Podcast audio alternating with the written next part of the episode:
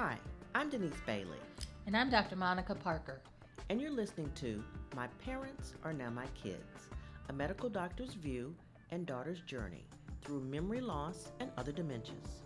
As a doctor, I'll help you navigate through the often confusing, confounding, and frequently frustrating technical aspects of dementia. And as a daughter, I'll share with you some things I've experienced caring for and loving my parents who both struggled with these disorders. We want you to have hope and to see that there is light at the end of the tunnel. And we'll tell you that sometimes that light is coming straight at you and you just have to get out of the way. Let's get started.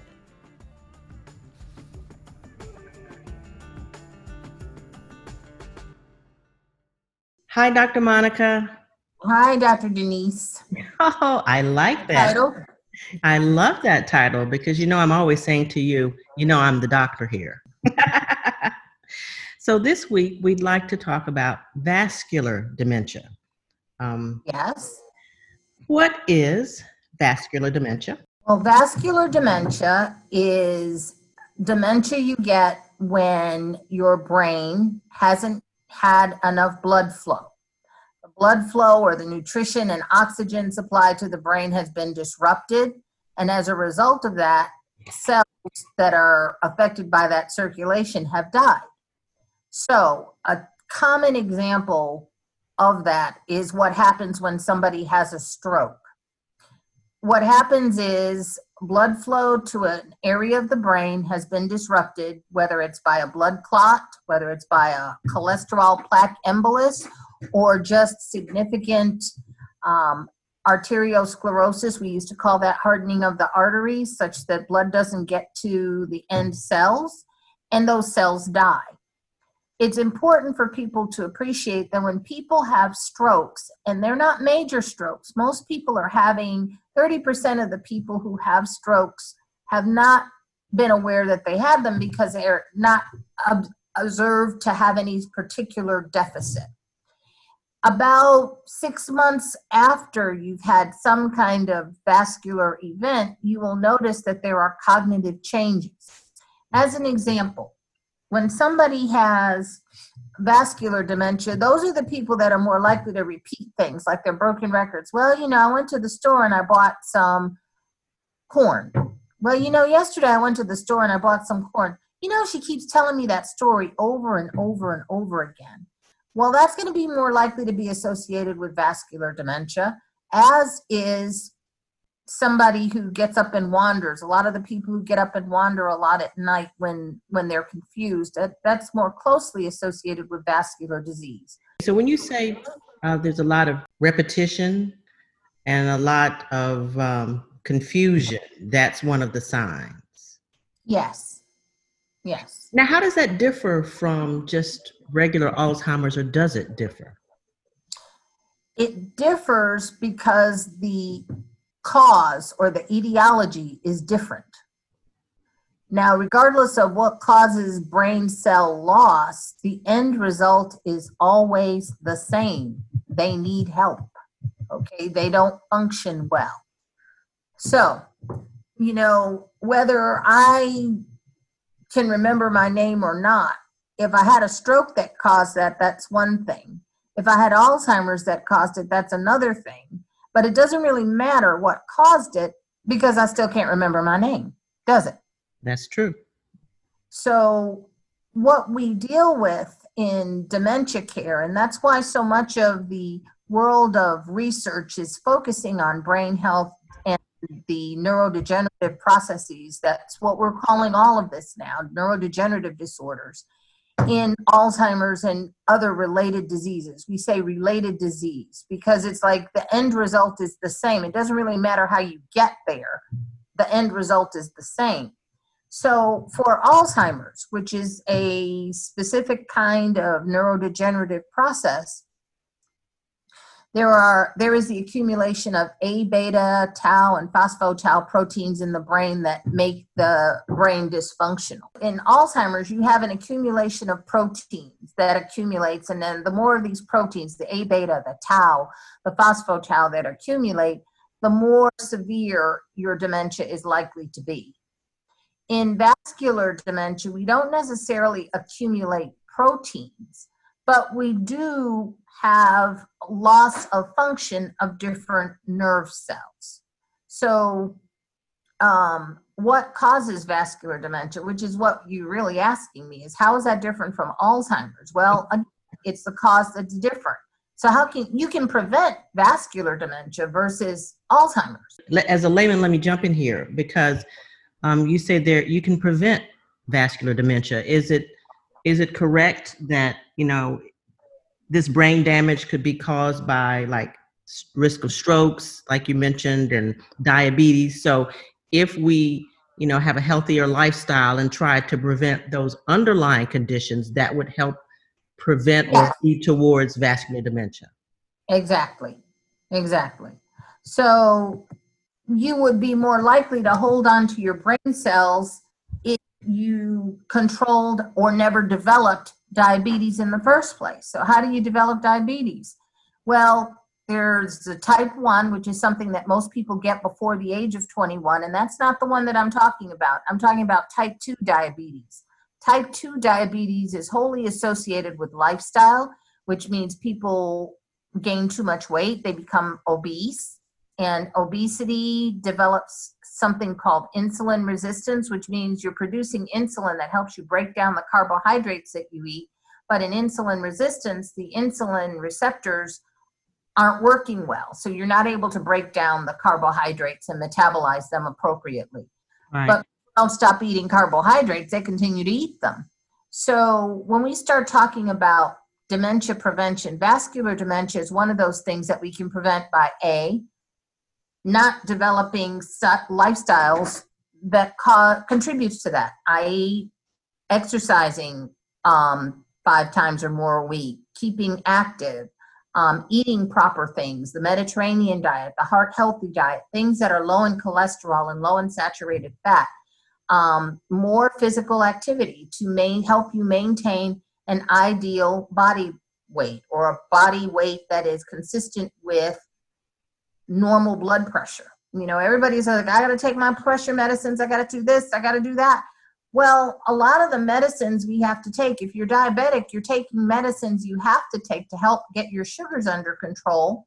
But the weight, midlife, gaining a whole lot of weight, contributes to the onset of glucose intolerance. Those are words that you might hear, but it's really a way to stop to talk about prediabetes or diabetes early.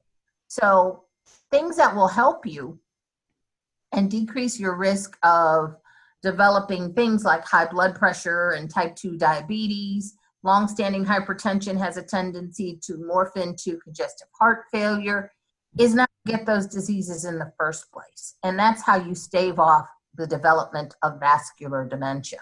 In one of these talks, I talked about different types. And just because you have Alzheimer's doesn't mean that you don't also have evidence of vascular disease that has caused some of your brain to not function well because it's not getting that blood flow.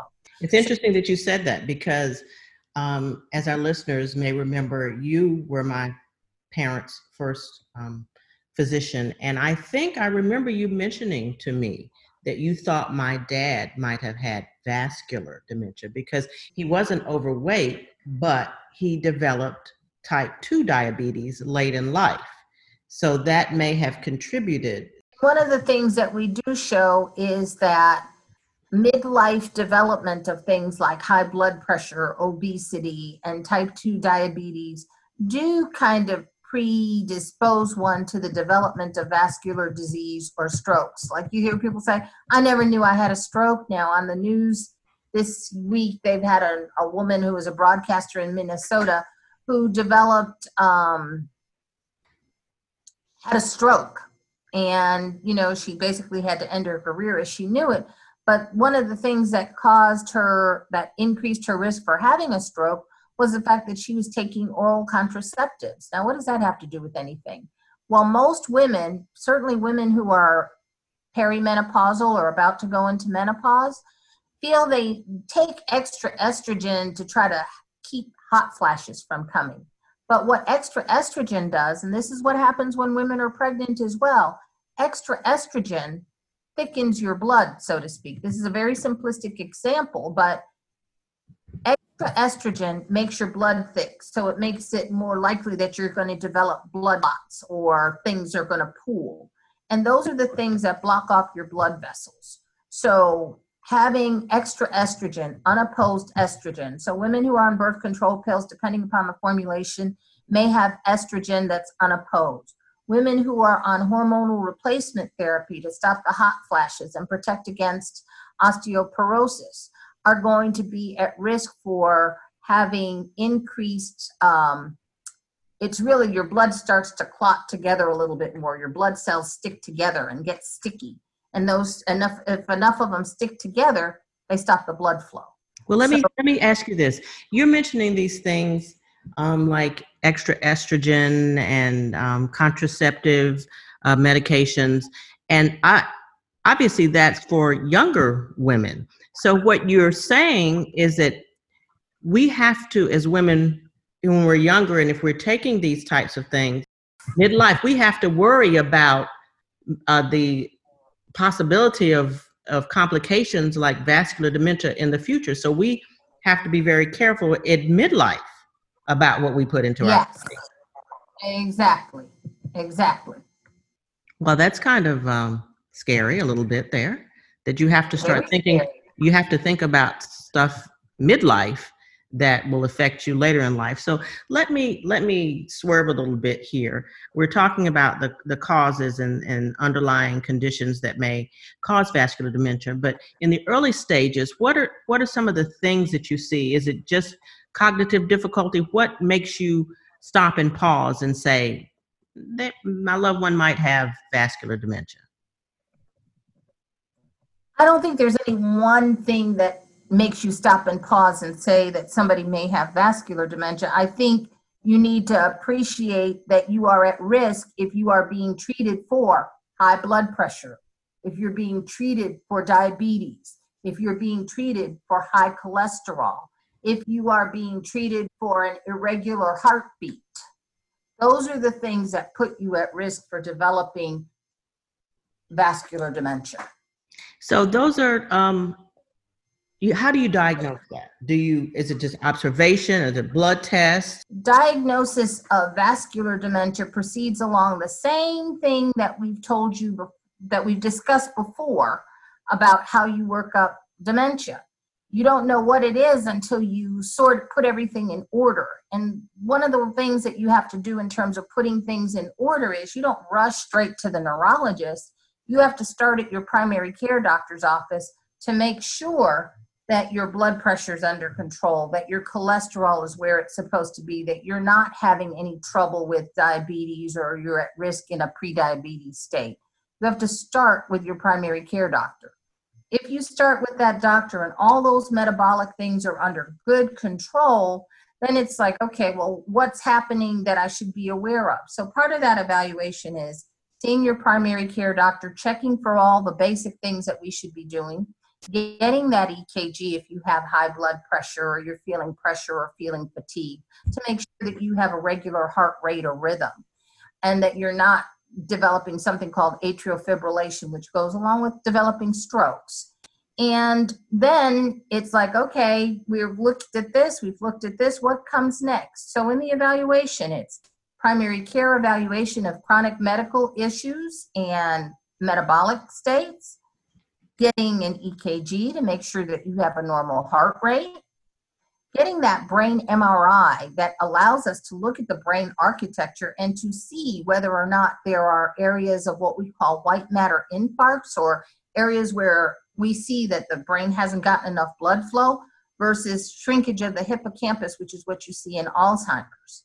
And then, yes, you can do the neuropsych testing, but for vascular dementia, unlike Alzheimer's or frontotemporal or some of the others, we're going to do neuropsych testing, but there are other things that you arrive at first. And certainly for vascular dementia, looking at an MRI and seeing evidence of strokes or areas of the brain that are not getting enough blood flow, that gives us a pretty good idea that what we're looking at is not dementia that may be caused by Alzheimer's, but maybe there's a vascular reason or component.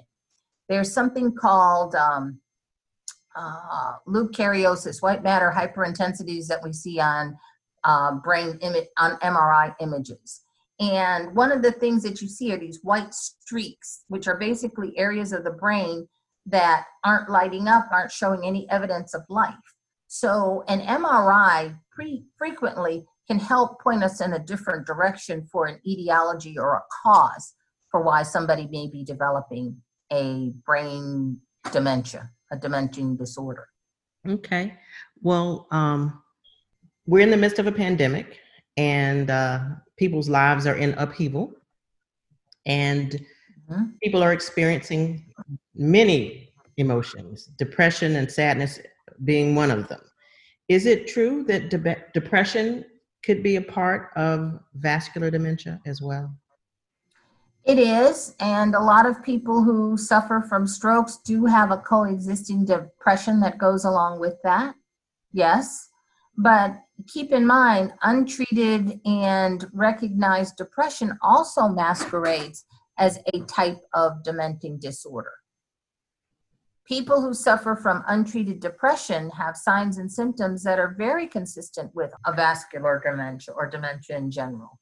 Now, uh, finally, as we've talked about other forms of dementia in the past, there really are no lots of drugs that can help or ward off or help in any situation, but are there any treatments other than the medications you take for your hypertension and your diabetes? Or is there anything you can take to help exacerbate, help prevent or ease? the- There, yes, there is no treatment that will reverse the damage that is caused by having vascular disease that results in vascular dementia.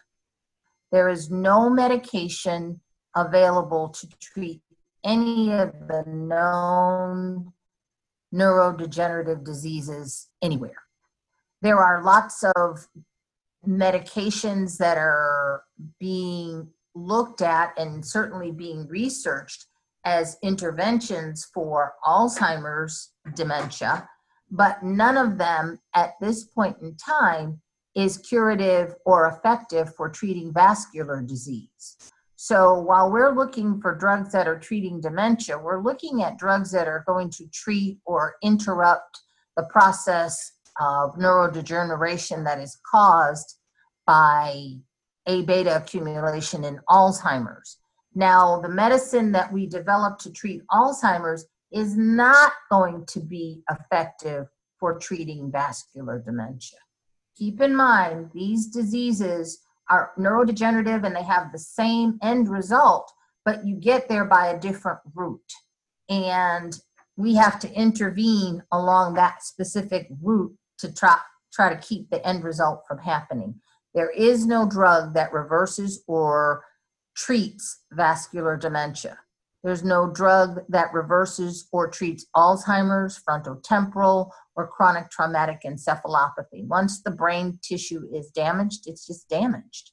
So, the thing that you can do to make it less likely that you're going to have a vascular dementia is to control those midlife things that you know are going to result in um, problems with blood pressure, um, blood flow, all of that. Thank you, Dr. Monica. As always, some great information. And I think the running theme that we always tell our listeners is that you have to keep yourself healthy on the front end. So if you keep yourself Exactly. healthy on the front end, that will lessen the problems on the back end. So thank you. exactly. Thank you so much. Good talking with you. Nice chatting with you.